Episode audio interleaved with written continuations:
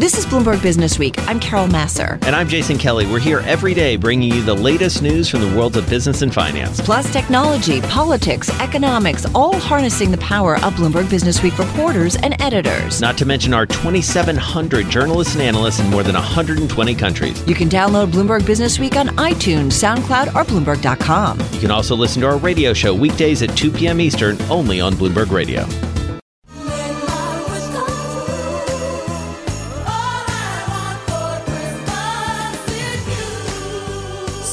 The upcoming impeachment trial, yeah, it could very well turn out to be President Trump's Christmas gift to presidential hopeful Joe Biden. Josh Green is national correspondent at Bloomberg Business Week. His story in the magazine hitting newsstands today at Bloomberg.com and on the Bloomberg terminal. Josh joining us on the phone from Washington, D.C.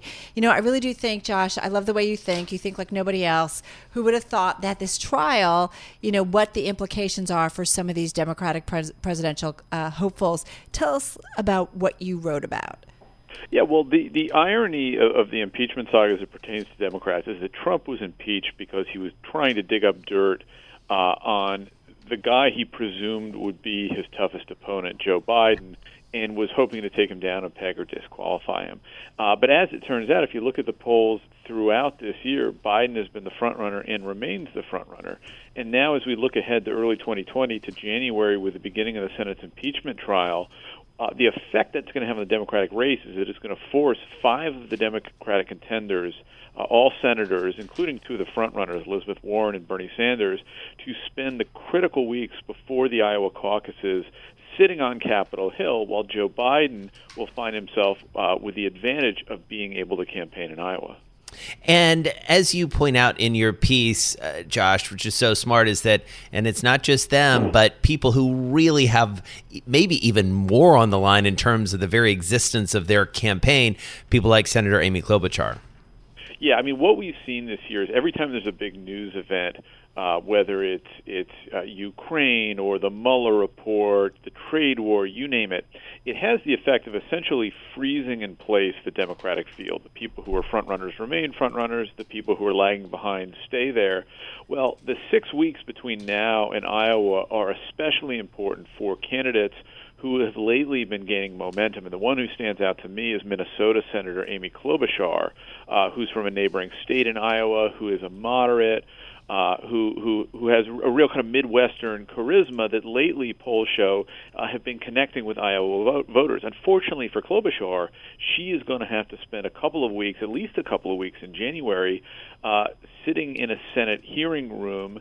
Uh, listening to a trial whose outcome is basically foreordained, Trump isn't going to get removed, uh, while uh, the people that she's running against, or a number of the people she's running against, are going to be back in Iowa trying to close the deal with voters she would much rather be talking to.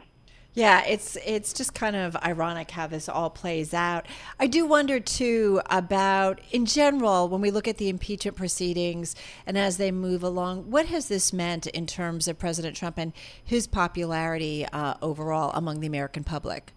Well, as as with everything Trump, what it's done is uh, intensely polarized the American people. If you look at Democrats and Democratic voters, uh, more than 90% agree with Trump's impeachment. Flip it around, look at Republicans, more than 90% of them disagree. So, in terms of the Democratic primary coming up, uh, it, it's only a factor insofar as it removes half the Democratic field from Iowa, where they like to be. Uh, how it plays out in, in, in the broader general election, I, I guess we really can't know yet. But on the other hand, you know, we we kind of can know, and it's going to divide the country basically in half, just like everything right. else Trump's Trump does. Always a possibility something strange comes out, but I'd have to imagine, even in that sense, if there is something unusual in the Senate trial, where we're going to end up is the same place we started with America split 50 50. Hey, Josh, does it change the thinking at all, though, that I think there were some saying that each of these candidates are going to maybe win, you know, uh, one of the early primaries? It was going to kind of be split between everybody, that nobody was going to have a clear majority. And I do wonder, based on your story, does that change kind of the thinking around that? You know, it's it's it's hard to know. I mean, I would say from the vantage point of right now, today, it doesn't change because if you look at Iowa and if you look at the early Democratic states generally, there are a cluster of frontrunners, four in particular: Biden, Buttigieg, Sander, and Warren. Right now, Iowa polls have Buttigieg on top, but if you pull back, Bernie Sanders is also doing well. Joe Biden is winning overall. Uh, Warren has stopped her fall and begun to recover a little bit. So we really can't know. And of course, so much is going to change or, or could change depending on the outcome in Iowa, who wins, who has momentum, and how voters react from there. You know, Josh, I go back to so much of the work you've done leading up to this, even back to the 2016 election, and your understanding and and your explanations through your book, Devil's Bargain, largely about Steve Bannon, that Trump base. What have you learned, if anything, about that base through this impeachment process? Well, I, I've learned that they are completely loyal to Trump. I mean, Trump you know, said at the outset when I spoke to him uh, just after he wrapped up the nomination in May of 2016, he said, "I'm going to put my stamp on the Republican Party. It's going to become the party of Trump." Lo and behold, that is precisely what it has become, the party of Trump. There's no room for dissenters. People who wanted dissent have left. You saw it in the outcome of the House vote. Not a single Republican defection. And not only that, we now have a, a Democrat in Jeff Van Drew defecting over to the right. Republican side.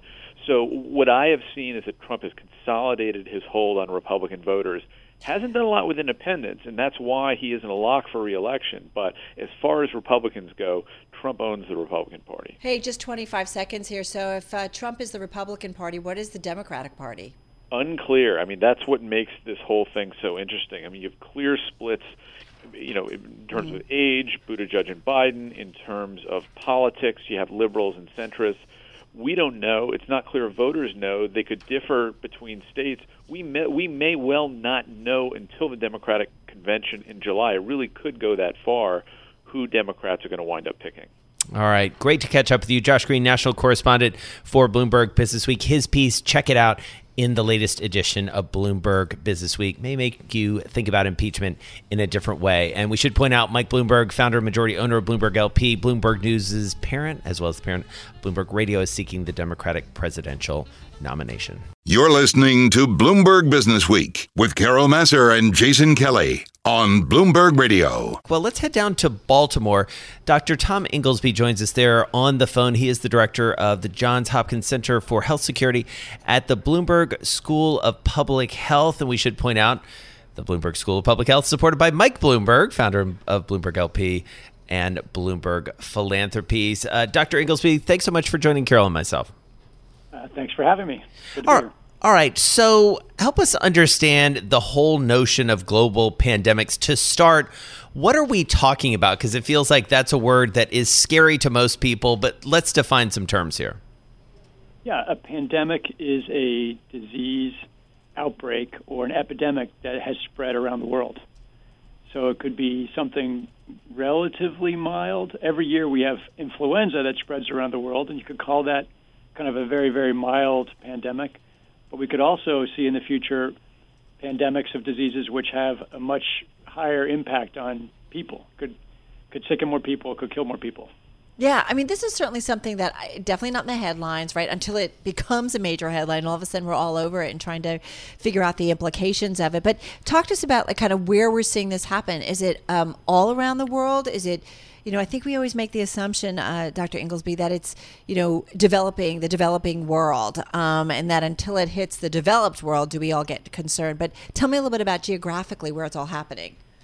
Well, a couple examples of that. So, back about 10 years ago, we saw a new outbreak of influenza called 2009 H1N1 flu, and that, that spread around the world. It started in the Americas, uh, it was in Mexico, the United States, and then seemed to spread around the world quite efficiently. And then more recently, we had the Zika virus, which started in uh, in South America and also spread efficiently around the world to more than 100 countries.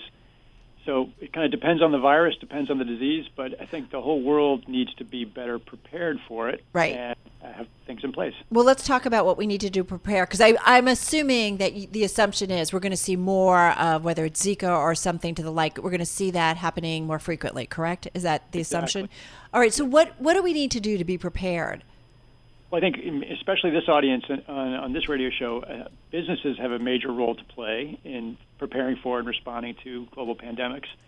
So we need to do things like stockpile medicines and vaccines in places where they could be distributed quickly, send medical supplies or be able to send medical supplies around the world, finance response in a crisis, and travel and trade has to have to be preserved when things are going wrong. And those are all things that private sector that the private sector really controls and drives. And so um, countries are going to need to work very closely with global business to prepare for uh, responding to epidemics in the future, pandemics in the future. And so, what does that look like from a business? I mean, you know, I, I, just think about the logistics of a business, especially a global business that's sending people, as you say, sort of all over the world. What's the responsibility here in, in some ways, not just to employees, but to customers? You know, we're at a time where it feels like, rightly, much more is being expected of, com- expected of companies beyond just, you know, keeping their shareholders and employees happy. Yeah, that's a great point. So we had a big pandemic exercise in New York uh, back about six weeks ago called Event 201, and we tried to tease through the kinds of responsibilities of big business, how they compare to the responsibilities of countries. And so we had businesses like Marriott, Johnson and Johnson, ANZ Bank, Lufthansa, UPS, and what we what we saw in this exercise was that countries, governments alone can't manage a big pandemic on their own. Businesses alone certainly can't do it but there needs to be a partnership between the two. And part of that would be corporate responsibility, but part of that is businesses saying what they need from governments ahead of time. If you want us to be delivering medicines and vaccines in a crisis, we need to know what your planning expectations are, governments. So it is a dialogue. It's common planning between countries and, and business, which is going to be a crucial partner. So dialogue, but then you got to have the systems in place. So are we moving forward on that? Yes, I think there's much more discussion of it. There is more planning around that. There's a lot that needs to be done. Uh, but it does seem like there are many global business leaders who recognize the risk to business from pandemics and who see the role that they need to play and that they want to play in developing systems to respond. And individuals, what's the best thing we can be doing? I mean, you know, we get flu shots and, and whatnot, but are, are there other things that we should be do, doing and thinking about? Well, I mean, one thing is just to make sure that your elected officials know that you care about things like this. This is one of the problems. It's kind of a problem of the commons. Individuals can't make medicines and vaccines on their own. They have to kind of rely on the scientific expertise of their countries and the companies that make these products. So, kind of expressing your interest in being a prepared country, uh, in working with with with the scientific community to develop these things, that's important and then kind of knowing your local preparedness plans. What's your health department going to do in your state? Right. Uh, what does your community do if there is a, a crisis where you need to rely on each other? Those kinds of things I think are kind of high priorities for people who want to get involved. Good stuff. A lot of food for thought. Thank you so much, Dr. Tom Inglesby, director of the Johns Hopkins Center for Health Security at the Bloomberg School of Public Health. Joined us on the phone from Baltimore and the Bloomberg School of Public Health, of course, supported by Mike Bloomberg, founder of Bloomberg LP, Bloomberg Philanthropies, parent of Bloomberg Radio within the sound of silence. So, we want to talk a little bit about Me Too um, and how it's impacted the financial community. The silence meeting, it feels like it hasn't quite impacted the community like Wall Street specifically, like we've seen in other industries, whether it's entertainment, the news industry, and more. Well, I would take silence in yet another way, which is that a lot of the complaints have been silenced by the system, and that's what makes this story yes. so complicated uh, in a lot of ways. Well done. Yeah, that's exactly it. Um, in the finance section of the magazine, um, and it's on newsstands, online, and on the Bloomberg. Katia Porzecanski is investing reporter at Bloomberg News. She writes about how Wall Street still does not get it when it comes to Me Too. She joins us in our Bloomberg Interactive Broker, broker studio. Um, Katia, it is a great story. Jason and I have been talking about it a lot this week because it is kind of staggering why Me Too doesn't it hasn't had the same of impact that it has on some other industries. That's right. I think um, you know when the Me Too movement took off, we figured it was only a matter of time before the financial industry was shaken by it as well. I mean, we know that the problems that exist in other industries certainly exist in this one. Um, even maybe even more so, we have a very male-dominated industry, and um, as that as the st- and we would hear stories but there was a reluctance to get them out um, by by the women themselves um, for a number of reasons. And we thought you know we need to take a step back and I think this year we've seen a lot of stories that kind of either took that step back and examined what the cultural um, infrastructure is that keeps this keeps women quiet. Mm-hmm. Um, or in in the case of other stories, we finally had some leaks, as you would Yeah. call them, from the industry, um, such as from Lloyd's of London and um, and of course the whole Ken Fisher saga. So it's been a, I- think it's a it's been a year of reflection um, and and also a, a kind of ass- assessment. Well, and a year of discovery, I think, through your reporting, where we've come to learn that there is a system that does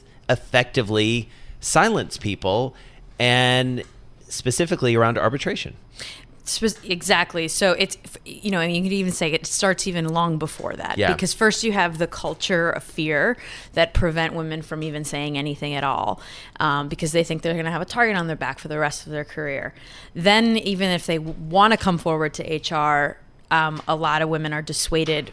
By HR, By the from, HR department by the HR department yeah. from pursuing their claim, told this is going to ruin your career, um, or not giving them uh, you know, not giving them the support that they need in that situation. And then you have the next step, which is okay, so you've gotten past HR, now you filed a complaint, and now you're forced into arbitration because most of Wall Street has these binding arbitration agreements that basically place you in arbitration even over a case of harassment, which has nothing to do with, you know, um, let's say a squabble uh, uh, over a deal. I got to ask you because we've seen the technology, you know, industry walk away from those arbitration agreements. Um, I am curious when you guys do the reporting, and I know you you, you point how the ed, you know kind of the HR and the company machine kind of kicks into gear when you want to do reporting. But I I do wonder what's the response you get when you're you ask them because I'm assuming that you have say, well, why don't you get rid of these arbitration agreements? Because it does really tie an individual and in particular a woman's hands from fighting back. That's a great question. First, I think in the tech industry, you had the employees themselves walking out and Yeah. a lot of pressure from them. And, you know, I guess at the end of the day, we have a different cut of people on Wall Street that aren't Yeah. willing to throw their, their you know, their. They're they're not willing to do that. Um, and you have obviously a really male dominated industry, though the tech industry is obviously very male dominated But as that's well. a big part of But- it that the women have not been able to get to those top Right. tiers. Exactly, and um, and then and then you have the the the counter argument from Wall Street is just listen, this is a cheaper, uh, more effective system. It's faster. Not everything needs to be litigated in court. Some of these things are just workplace issues. Um, it's it could potentially cheaper for the woman too. And actually, you know what? Uh, some women prefer to be in arbitration because they don't want their. Um, it's not that that's their dirty laundry, but they don't necessarily want the details of these potentially horrific things that happen to them out in the public. Right. Um, that, as as we discussed, it does. It, it can and will follow her around her career, and she may not want that. But do women win those arbitration cases? Like, what's the statistics on this? And within the financial community, that when you've got a, a, a woman who brings a case like this and it goes to arbitration, how often, you know, is it found out that it works out in her favor? So the Intercept did a th- analysis of um, arbitration, sexual harassment cases in arbitra- in FINRA arbitration, and because FINRA has its own arbitration branch, and found that of about 100 cases of sexual harassment um, uh, complaints, only 17 women had won them. And when you look at the panels in in FINRA, um, they're mostly male, they're mostly white. So you're not having the you know your jury of your peers that you might have in a courtroom and the judgments that you get in finra or in the other arbitration um, uh, settings are often very small um, as, as opposed to what you could get from court And so, Katia, it felt like we did have at least a couple moments, a couple cracks here in 2019, the back half of 2019, really. One, you mentioned Ken Fisher. That's an ongoing saga to some extent. Feels like there's more to come on that story. But talk a little bit about what happened at BlackRock, where you had two very senior executives dismissed by Larry Fink and now there's some reporting by Bloomberg and others that says Larry Fink essentially said in the last year or so, listen, top 20 guys, and most of them are guys at BlackRock, uh, clean up or you're out. And now they're out. Is this an important moment? What do we take from this? You know, it's that's actually something that we've been debating a lot about. Um, Fisher as well, I think, is a question mark of whether or not this is an important moment that he got in trouble at all. Yeah. Right. And and then he got in trouble, but then like they and pension funds pulled four billion, but he still manages like well over a hundred billion dollars. Yeah. So is that really punishment? I don't know. So yes, you can. Th- you also know that we all know BlackRock has like a big emphasis on corporate governance and like you know the, the mm-hmm. co- they expect a lot of the companies that they invest in, so they probably expect a lot from themselves. Yeah. And it's part of their image, and it's important that they have this image. They're also a publicly traded company. Maybe that has part of it. You know, Wall Street, we do have a lot of publicly traded banks, but we also have a ton of private companies, Sure. hedge funds, and private equity. Somebody's firms. got to care enough, and it, to me, it's got to start at the top with the CEO to say this is unacceptable. We cannot, you know, this cannot continue. it also has to go, and you alluded to this with the Fisher saga, to the source of money. If people stop giving them money, they will change their behavior, presumably. right. but why does it have to come to that? Why can't people just do it right from the beginning? Because I guess on Wall Street you vote with your, you know, wallet. Yeah. That- that's what, er, you know, so These are economic creatures. th- that's what they respond best to, right? Yeah, That's seems what they like. know. well, it's a really important story, and we know that There's while doing this right, was right, and then there's doing wrong. That's I don't true. know. I, I- learned that when I was like five, seven. not everyone's as good as you. No, Carol I'm not great. I'm just saying there's right and there's wrong. Katia Porzecanski, you are great. Thank you so much. Terrific story in Bloomberg Business Week this week.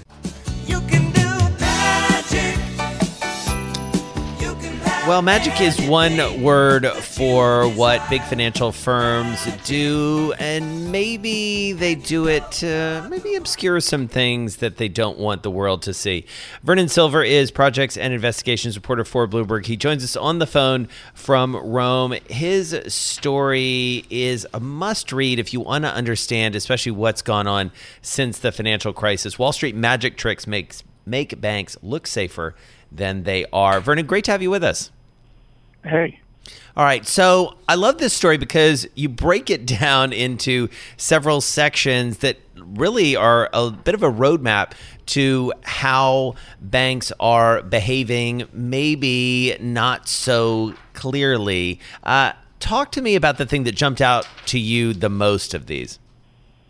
It's just that these tricks that they can do haven't a have only changed in small bits since the crisis, which itself was built on uh, obscuring the true health of banks through little tricks, um, and that the tricks that are being employed, whether they're legal, you know, in a gray area, or just being discovered now by regulators in the U.S. and in Europe, um, really have to deal with the most fundamental things about a bank's uh, stability, their capital, their liquidity, in other words, their ability to pay the bills uh, if things go wrong, and and to cover up trading losses.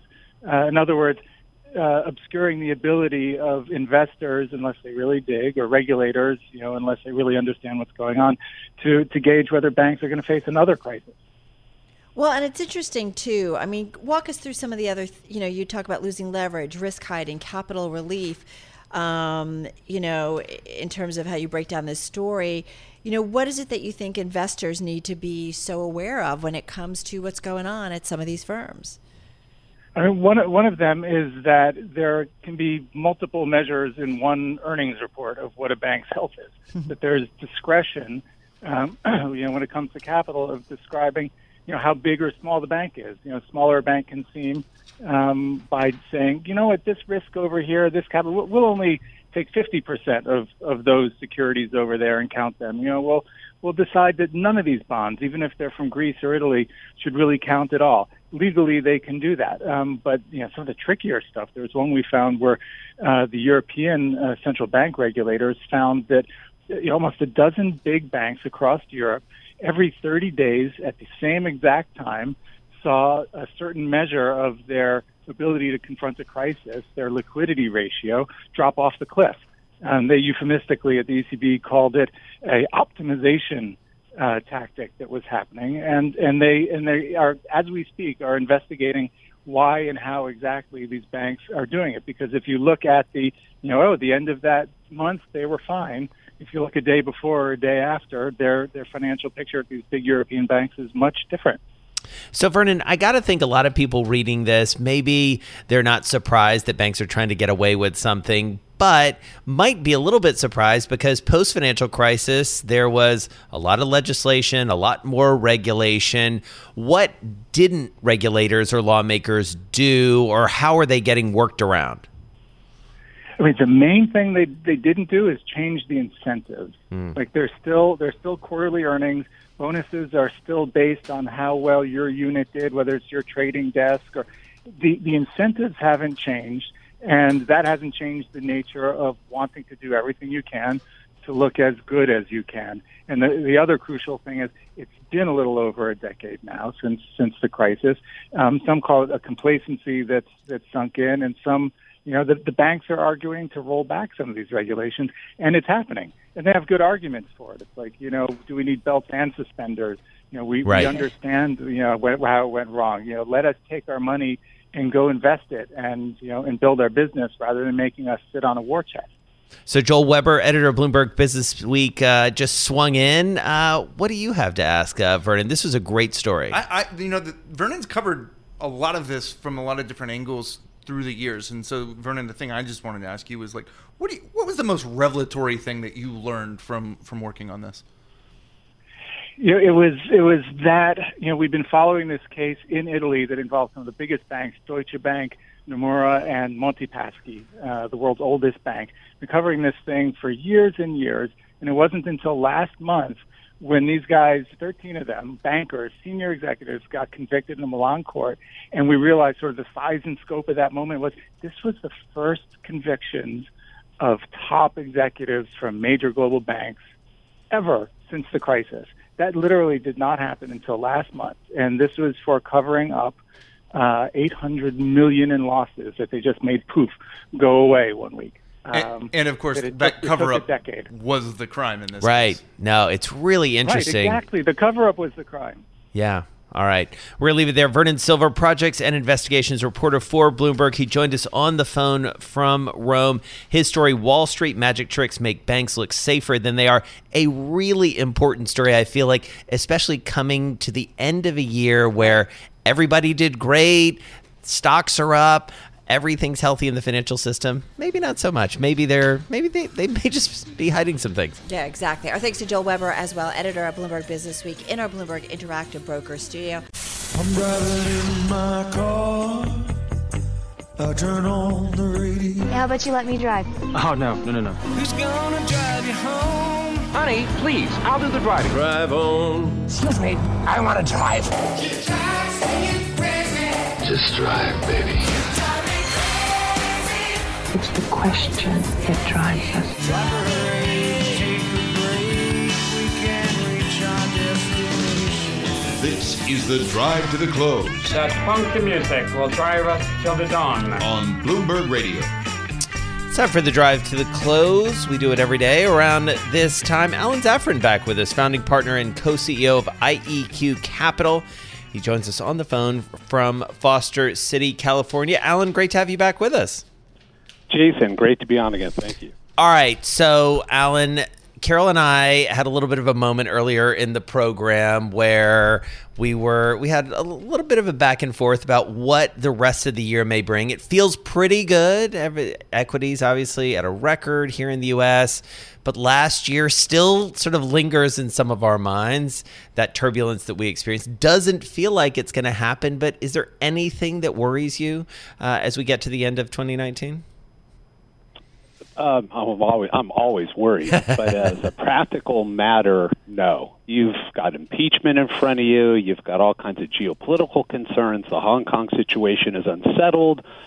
It's not clear exactly what's going to happen with Brexit, and the market just goes up anyway. And so, you know, in an environment where you can't even find candidates for tax loss harvesting, it's pretty hard to find motivations for sales, and you're going to see year-end window dressing portfolio managers trying to buy things that are already up to make it look like that's what they held all year when they take a one-time snapshot at the end of the year. It's going to take a lot that neither you or I could predict in the next couple of weeks to stop this market from continuing upward at least through year-end. All right. So th- at least through year end. Okay, and that's pretty short term, obviously. What does 2020 hold? Because I do wonder, with it being an election year, well, we've had a lot of talk around this table that once the Fed sets its policy, probably by spring, they're not going to play around too much because it is an election year. So what does that necessarily mean? Okay, I'm, I'm going to separate that into two pieces. I'm going to start with the economy and then tell you what I think it means for financial markets. The economy is set to do terrific in 2020. You had the Fed cut rates three times in the summer and early fall. Uh, academics will tell you that the biggest impact economically from rate cuts shows up 12 months forward. So, conveniently, the economy is probably going to be peaking from the impact from the rate cuts right around the September October timeframe.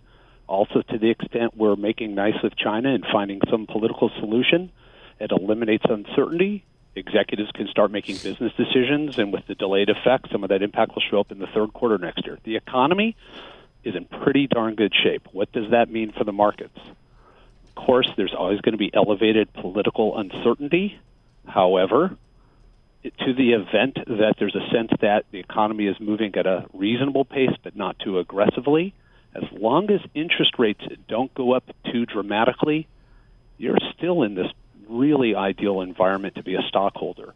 Revenues are growing, but my costs, my labor costs, my input costs are not going up a lot. Inflation is not a problem yet. And in this environment, that's a wonderful place to own stocks. So the die is cast for a positive year next year, which, if it weren't for the uncertainty of a political election, you might be surprised how much stocks might even go up next year. So I would tell you, we here if anything, are leaning on the bullish, bullish side given the strong economic backdrop from which the year begins.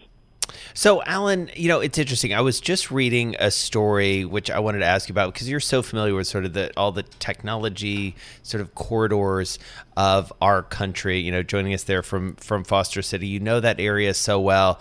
I, I think over, I think about the past year where a lot of the wealth that we expected to materialize from all these big IPOs either didn't materialize, the wealth didn't, or the IPOs didn't happen. And yet, sort of the private market keeps sort of chugging along. Do you foresee that continuing? Do you still see all that money, the, that alternative money, going into you know tech companies and and companies uh, in sort of a fast growth trajectory? Uh, I absolutely do. There's no shortage of optimism here in California, particularly in the Bay Area, with respect to finding the next uh, unicorn. I will say this though.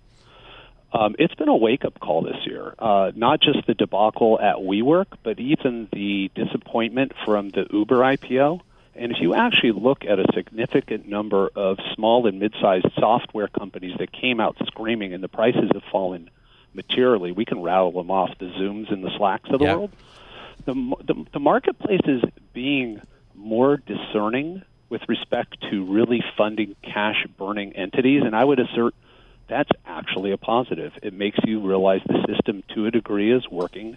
The public markets in particular are effectively saying, we're not going to finance you indefinitely.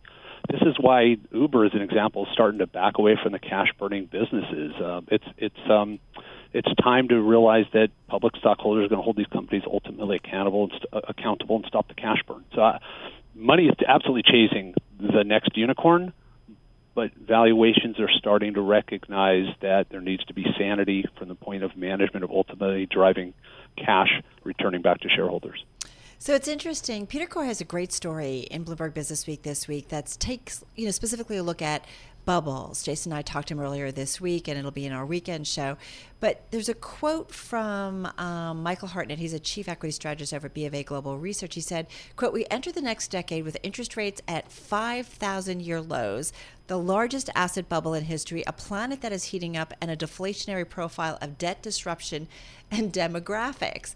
And I do wonder, you know, is everybody just you know, chasing with, especially with, you know, not a lot of active management. It feels like much more passive management. Is everybody getting a little bit lazy here? Well, I'll tell you one thing: that gentleman won't be running for president on that platform. um, yeah, right. You know, I don't. I don't want to call it laziness. Um, I want to tell you that um, we have unfortunately become conditioned into an environment where when there's a problem, central bankers show up and throw more money into the system, which keeps rates low, which keeps investors' willingness to throw money into yielding assets like stocks, like real estate, and keeps the prices elevated. So Should um, rates be higher here? ourselves. Do you think sh- rates should be higher here? Uh, no, I actually one of the reasons I'm reasonably optimistic or bullish is I think for a variety of reasons like aging populations, rates of economic growth are slower, and rates will be here for quite a long while. Mm-hmm. And the shocking part, if you really believe that to be true, if I pay 20 times earnings, my 20 times PE on the stock market, mm-hmm. that's like saying I put $100 into a stock, I get $5 back. That's 5% back on my stock. 5% is 3% more than a 2% 10 year treasury. Right. Yeah. You go back over the last 60 years, that average is only half of a percent. We, should, we could trade at 25 times earnings. So, Right. no, I don't, I don't think rates are going up anytime soon. All right, we're going to leave it there. Great to catch up with you. Alan Zafran, always so thoughtful, founding partner and co CEO of IEQ Capital, on the phone from Foster City, California. Thanks for listening to Bloomberg Business Week. You can subscribe to the podcast on iTunes, SoundCloud, or Bloomberg.com. You can also listen to our radio show every weekday at 2 p.m. Eastern, only on Bloomberg Radio.